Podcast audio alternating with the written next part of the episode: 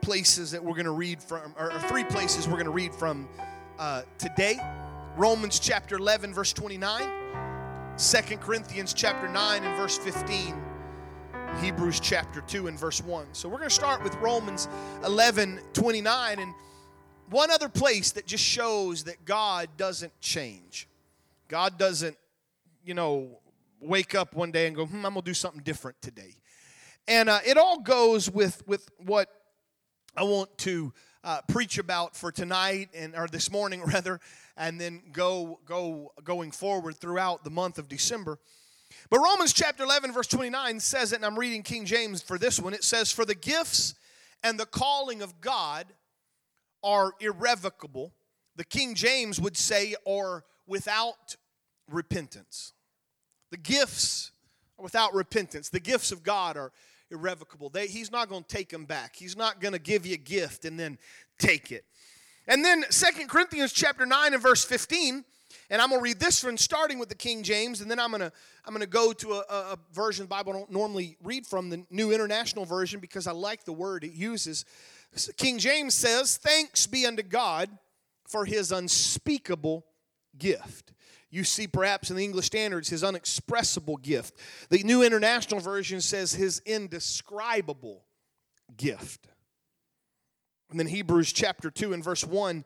Uh, uh, let, us just go all the way down to verse 4. It says, While God also bore witness by signs and wonders, various miracles, and by gifts of the Holy Spirit distributed according to his will for the month of December. I don't know if it if it'll be every Sunday morning or, or kind of when it when it goes, but I'm gonna preach a series talking about God's gift to the church. We always, you know, it's it's December, it's Christmas, and we're gonna be thinking about what gifts we're gonna buy. Some of you brave the the crowds or whatever you wanted to do for Black Friday or or Black Thursday night, however you decided to start it and uh, you know you you went out you're already buying christmas gifts but i'd like to tell you today that god has some gifts for the church. And his gifts are irrevocable. His gifts he doesn't take back. And the first thing i want to tell you and, and it's, it's kind of simple okay? This first one's simple. We'll get a little deeper uh, perhaps later on in some of the gifts that he has but the first gift that you got to talk about is the gift of himself. Emmanuel god with us.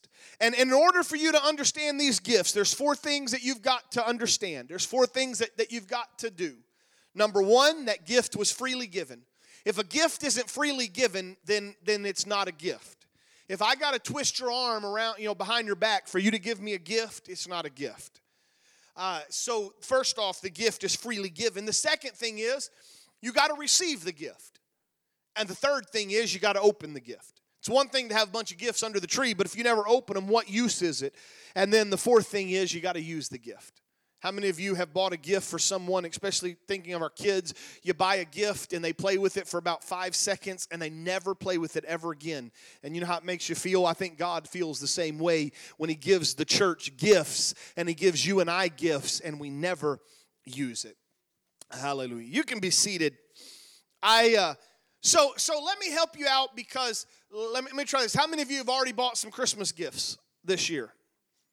I know at least one person is because y'all have told me. Is anybody finished with your Christmas gifts yet? I see a few that are already finished. Man, I'm, I'm excited. I gave my Christmas list to my parents back in August, I think it was. And, uh, you know, I want to make sure they got plenty of time to find the best deal and all of that. But if you are here, and you're having a little problem figuring out some gifts, I'm going to help you out. Here are some gifts that you can give. Let me start with gifts for her. And uh, so, so these are gifts that you could buy your your your wife or uh, you know a lady in your life. The first gift you could get is a classic Louis Vuitton hold doll. They're, they're pretty amazing, I guess. I don't know as a purse or or travel bag let me read to you what I saw. There, not, there, there aren't many more stylish ways to travel than with a classic Louis Vuitton hold all. For additional unique kudos, you can buy a vintage style, such as this pictured monogram luggage bag, for only $33,973. Right there. I feel like I'm on the prices right or something. But perhaps that's out of your price range and you're wanting so desperately to give a gift. Discerning women with a love of luxury may already own some Chanel branded things, but perhaps they've not considered a pair of the brand's tweed and leather mittens uh, perfect for those post Christmas ski holidays because you know all of us go skiing. And these Chanel mittens are only going to cost you $1,230. These are some gifts you can think about. There are some that that talk about my wife's love for scarves. Brother Perryman is one. And uh, but you know these long cold winters call for warm shearling scarves by the most desirable fashion brand of the moment, Balenciaga, which I've never even heard of, but it's obviously the most desired. What is it? Yeah, that one, Balenciaga. If it's not Bass Pro, Cabela's, I have a hard time pronouncing it. But its bold branding will ensure that no one is left with any doubt as to where it's from. And you can have this warm scarf for $2,532.44. All right, now, ladies, let me get down more into your price range. I, I told you I was going to tell you about a candle and so, if you're looking for a candle for this progressive dinner, it might be cold outside, but you can feel the warm glow of the ever glamorous island of Capri. The outline that's printed on this Fornasetti scented candle with notes of lemon. I know that. Bergamot, have no idea. Galbanum and samphire, have no idea what those notes are, but they sound good. And it will invoke smells of Mediterranean locales. Ladies, you could buy this candle for $577 and you can light it and watch it burn away.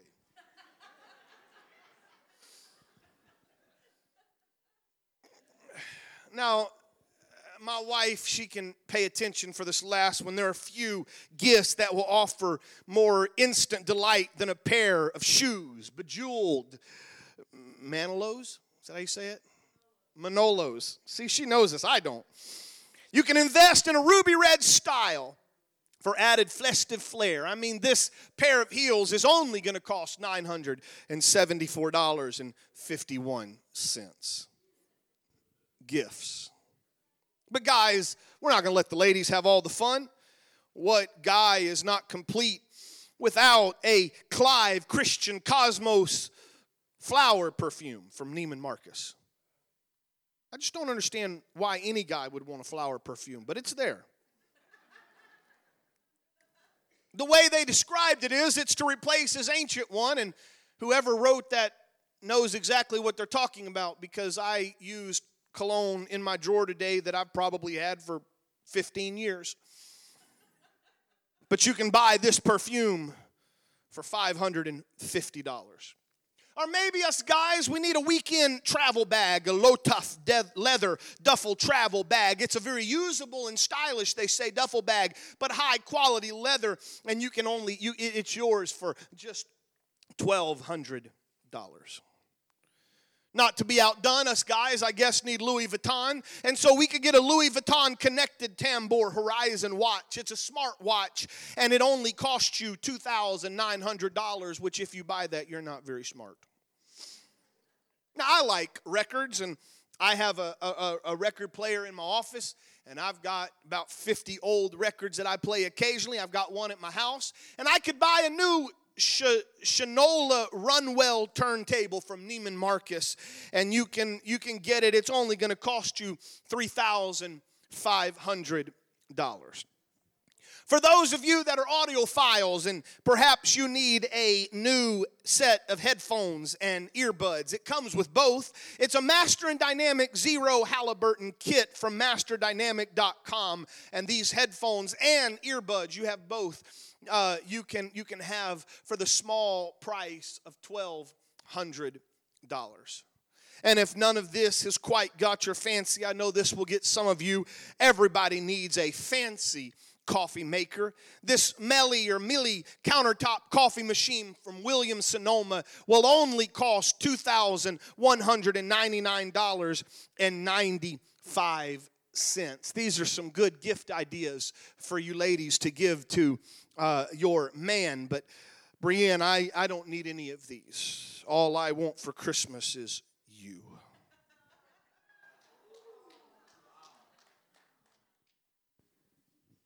Now, how many of you, not that we necessarily shop there, but back in the days before online uh, uh, sales and things like that, I used to love getting the catalogs. We would get the Big Bass Pro catalog and get the J.C. Penney catalog. That was more our style. But for whatever reason, we used to get the Neiman Marcus catalog. Anybody remember that catalog?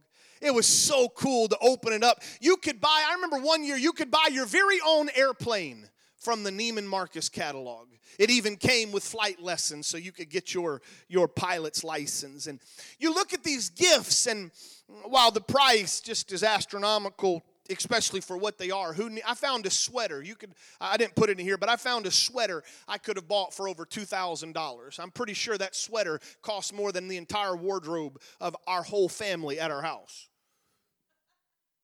And it's kind of hard to describe those gifts.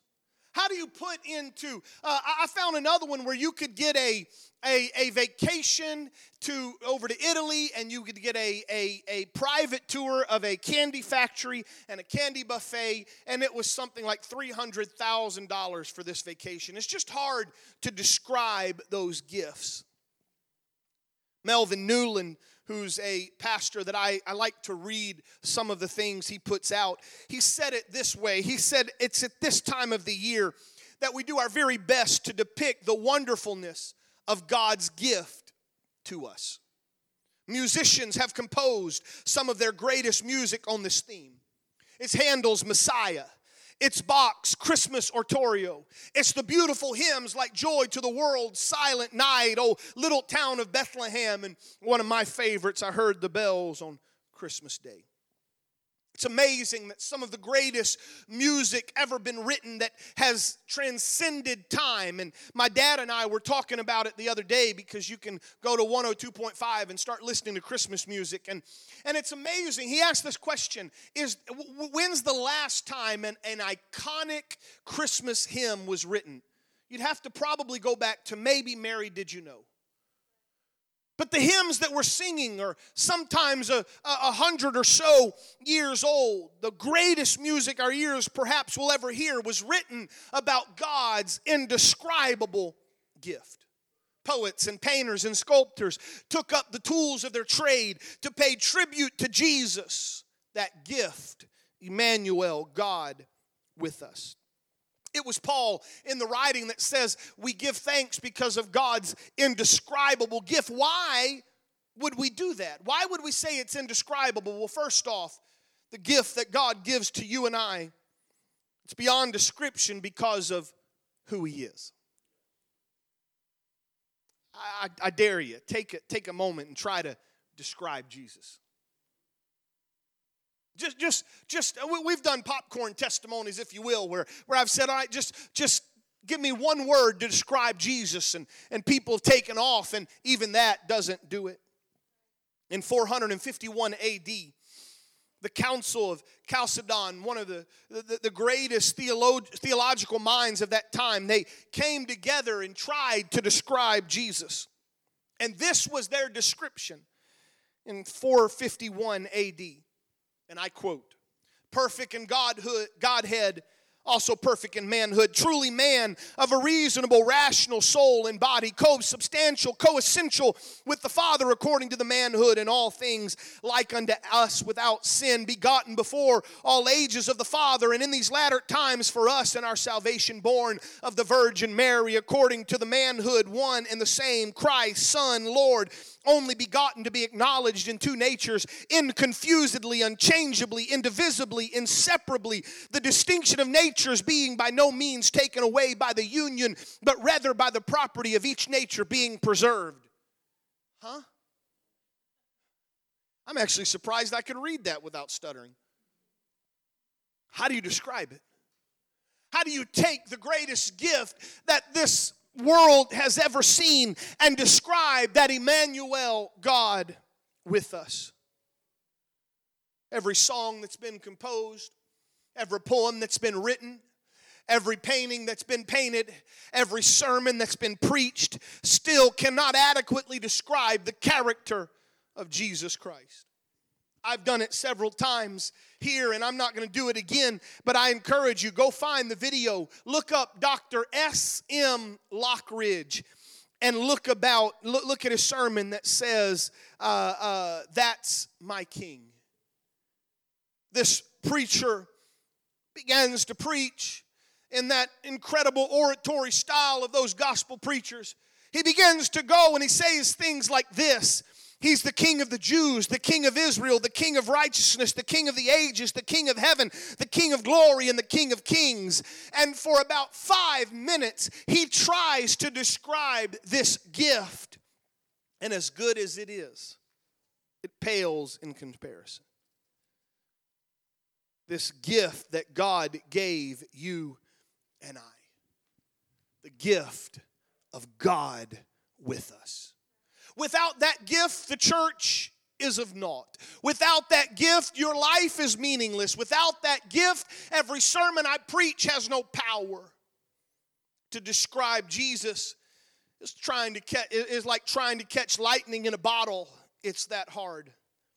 Isaiah first said it in Isaiah chapter 7 and verse 14. Therefore, the Lord himself shall give you a sign. Behold, a virgin shall conceive and bear a son, and you shall call his name Emmanuel. This prophecy, all the way back in Isaiah's day, came to pass in Matthew chapter 1 and verse 23. Behold, a virgin shall be with a child and shall bring forth a son, and they shall call his name Emmanuel, being interpreted God with us. How do you explain that? How do you look down at a tiny, helpless baby boy wrapped in swaddling clothes and say, He's God with us? This morning, Zeke, you know, it's amazing. Every other day, Saturday morning, when we don't have anything planned, He's up at five o'clock, you know, hungry, ready to walk around. Sunday, when we need to get out of the house, he sleeps, and I couldn't wake him up if I was crashing cymbals in the room. But I laid on the bed and just looked at him for a little bit, just watching him sleep that peaceful innocence of a child and thought about it and i'm not trying to go back to the song mary did you know but think about it for just a moment how in the world she could hold god with us how do you explain the shepherds and the entrance of angel choirs and magi and gifts? How do you explain and wrap your mind around the dazzling teaching of a 12 year old boy in a synagogue as he astounded the elders and the teachers? How do you fully and adequately compare and describe the miracles and signs and wonders? How do you describe the Garden of Gethsemane or Golgotha's Hill or the cross there? How do you stand in an empty tomb and say it, it's indescribable. I've, I've been in this all my life. I was thinking about it a few, few, about a week or so ago, and I've been raised in this. I've been raised in the church, and I'm so thankful for that. I, I, I was, I was raised before the advent of iPods and cell phones and all the cool things that our kid have. If I'd have had some of those things, I wouldn't have gotten near as many spankings in church as I did. But instead, they sat me down in church, and I was just kind of expected to be quiet and worship. And so I, I had my little cars, and I played with them. But I remember some of my most vivid memories. I don't remember much about playing as a child. I don't remember much about what I did in those early, you know, years of, of say, before five years old. But what I do remember, Brother Miller, is church. I remember the move of God on a four year old little boy's life, and I didn't understand it. I couldn't describe it, Sister Peters, but I knew there was something happening in that church. I've laid under church pews and heard the greatest preachers that Pentecost has ever had preach. I've listened to the greatest hymns being sung, and now 39 years later, it's still hard for me to describe that gift that God has given us Emmanuel, God with us. It's who He is. It's that word that became flesh John chapter 1 In the beginning was the Word, and the Word was with God, and the Word was God. And the same was in the beginning with God, and all things were made by Him, and without Him was not anything made that was made. In Him was life, and that light was the light of men, and the light shineth in the darkness, and the darkness comprehended it not. And you can keep walking through John chapter 1 until you get to verse 14, which is the power of the incarnation, the manifestation of God in the flesh, and the Word was made flesh and dwelt among us, and we beheld his glory, the glory as of the only begotten of the Father, full of grace and truth. How do you describe Emmanuel, God with us? How do you describe the one that walked with us? They called him Jesus. You'd have to go to 1 Timothy chapter 3 and verse 16. And without controversy, great is the mystery of godliness that God was manifest in the flesh, justified by the Spirit, seen of angels, preached unto the Gentiles, believed on in the world, and received into glory all of those verses, as powerful as they are, all of those descriptions, as incredible as they are, you can't really ascribe it or, or, or, or, or, or say it. You just have to say this way it's God with us.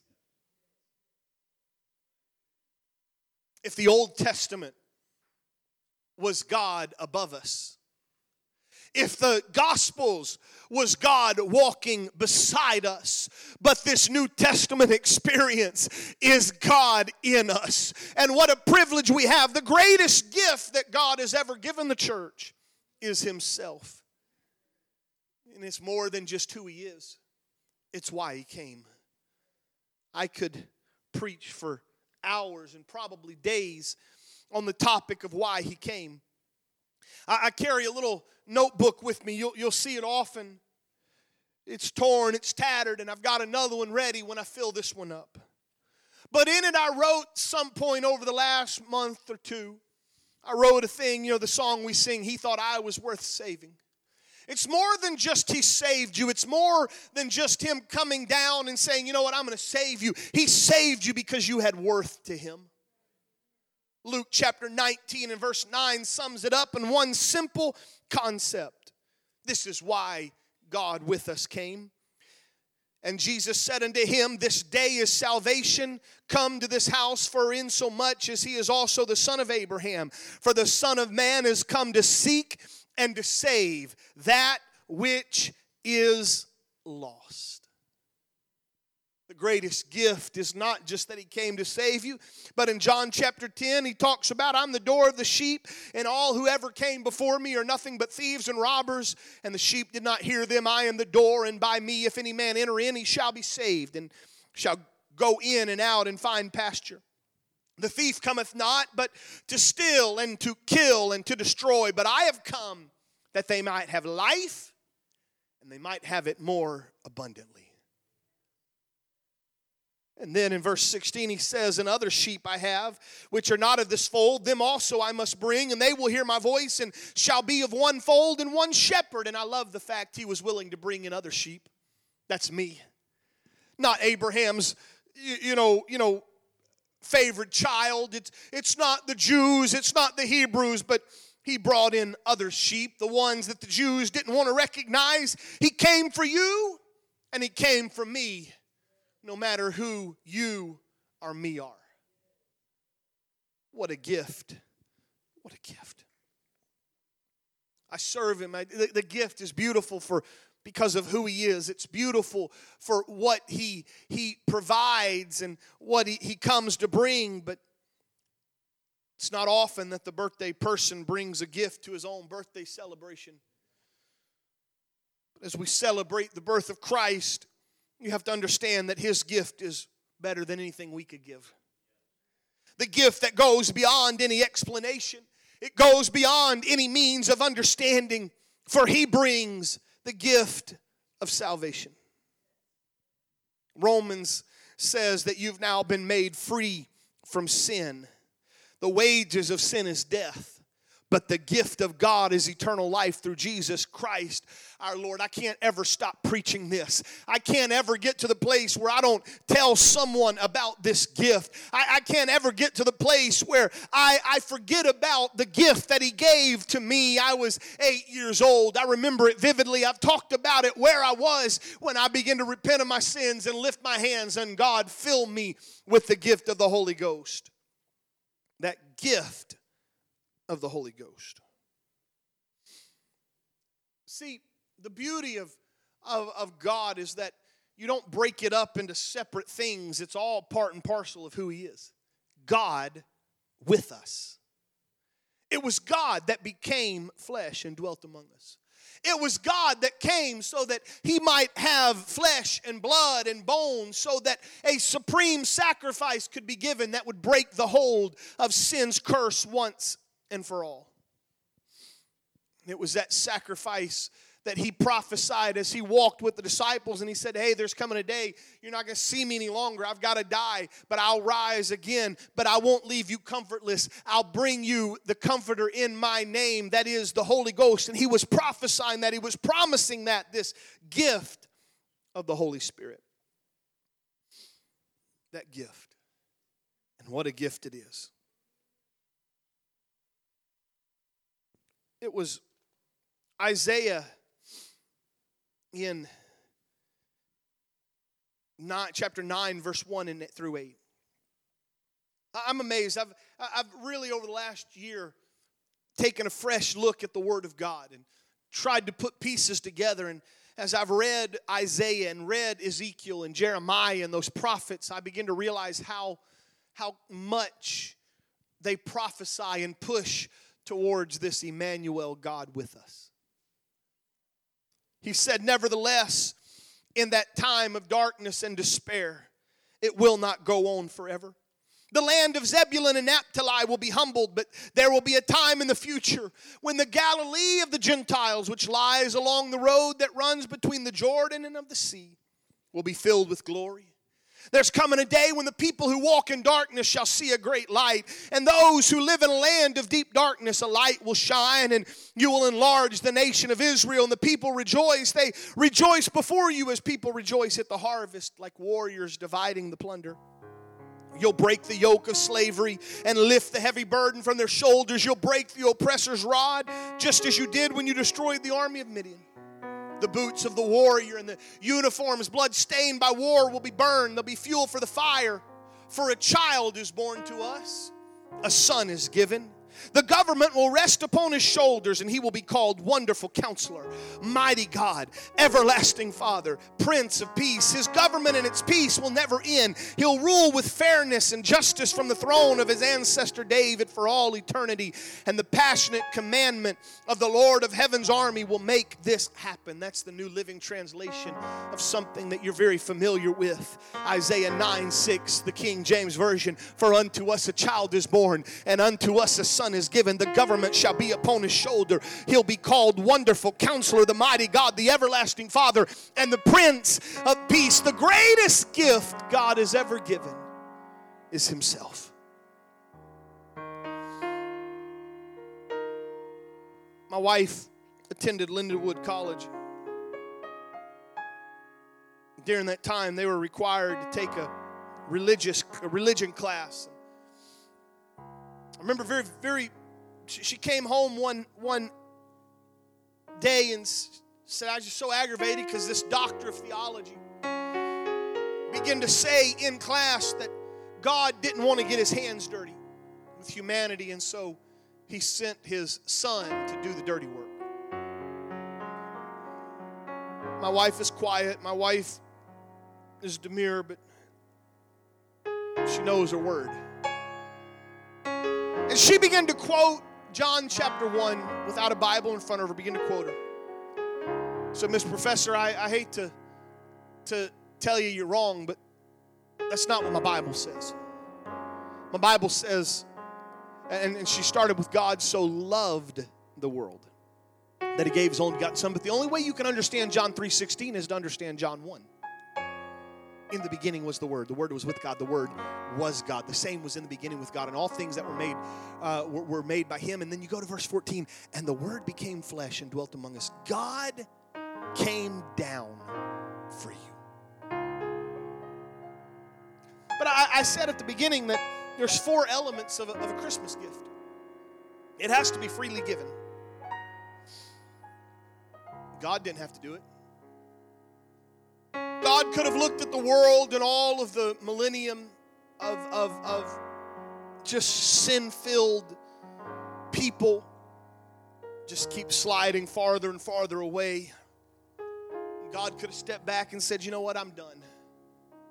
I tried it with the flood. I, I tried it with bringing him out of Egypt. I tried it with the, the Mo, Moses' law that I gave him. I've, I've tried, and you know what? I'm just done with him. And he could have folded his arms said, Don't care.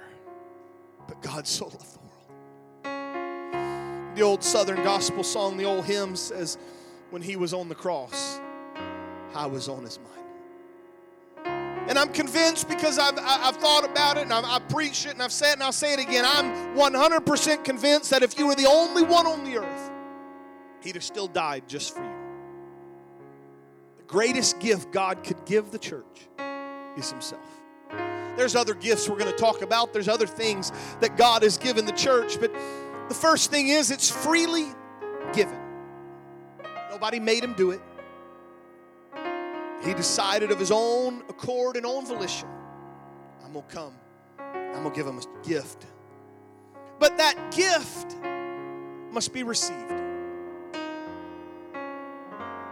Someone brings to you a gift, perhaps it's wrapped up. They could hand that gift, they could they could put it on your desk at your work, they could stick it in your car, maybe.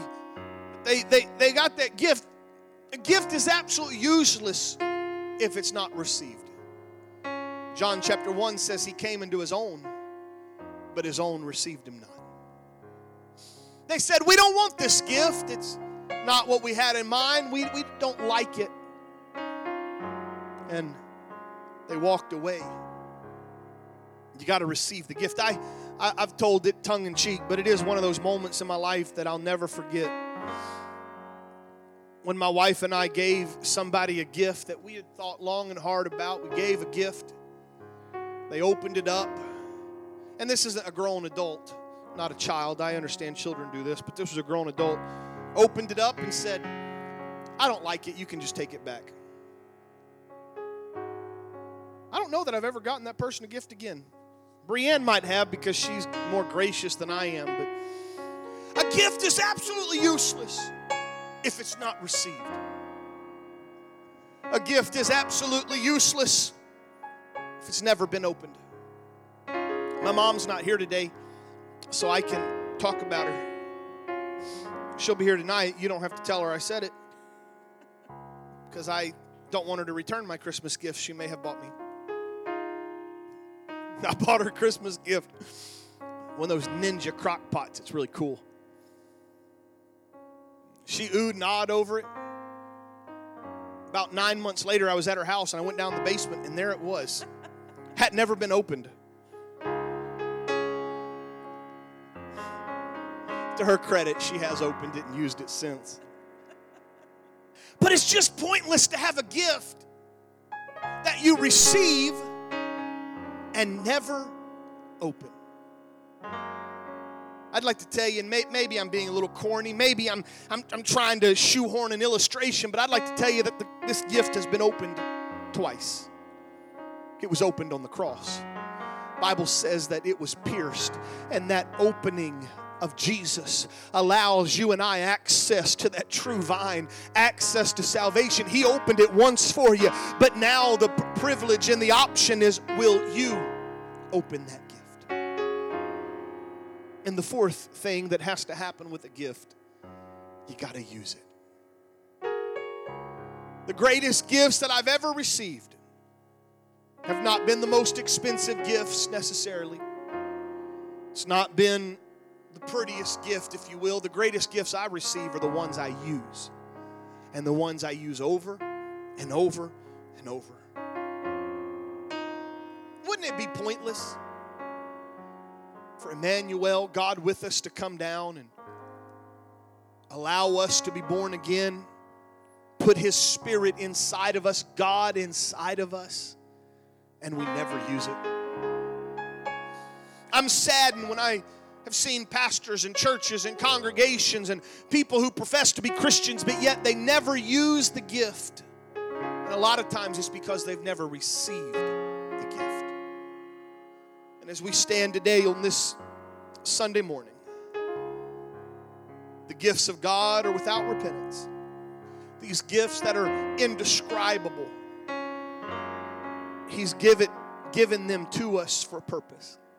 One of the reasons the Lighthouse is such an incredible church is because, because it's full of people who've received this gift of Emmanuel, who have opened this gift called Emmanuel, and who are using this gift, Emmanuel, God with us. I wonder if we can lift our hands in this place. As they begin to sing, I wonder if you and God would just talk for a moment. Why don't you examine whether or not you're using the gift? Why don't you examine whether or not you've received the gift? Look deep within your life. Have you opened the gift? Have you received the gift of the Holy Ghost? Have you received that promise that He's given you that says you'll receive power after the Holy Ghost has come upon you? If you haven't, this is a perfect opportunity for you. We saw it last Sunday night. God filled little Abby with the gift of the Holy Ghost. It can happen to you as well. The promise is unto you and to your children and all that are afar off, even as many the Lord our God shall call. The greatest gift God has ever given is Himself. Would you lift your hands and would you talk?